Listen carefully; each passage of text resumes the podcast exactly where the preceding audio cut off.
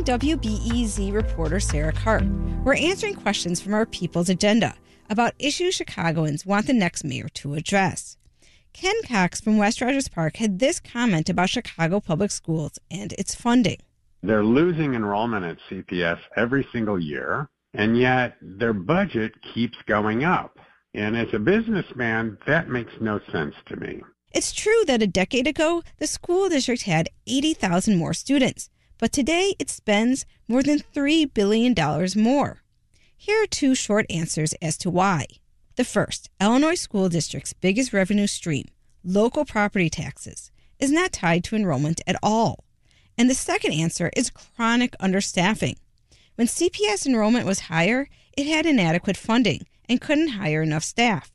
Costs have not gone down because CPS is still hiring staff to make up ground. Here's Ralph Martire, Executive Director of the Center for Tax and Budget Accountability. Despite having a declining student population, is still significantly underfunded.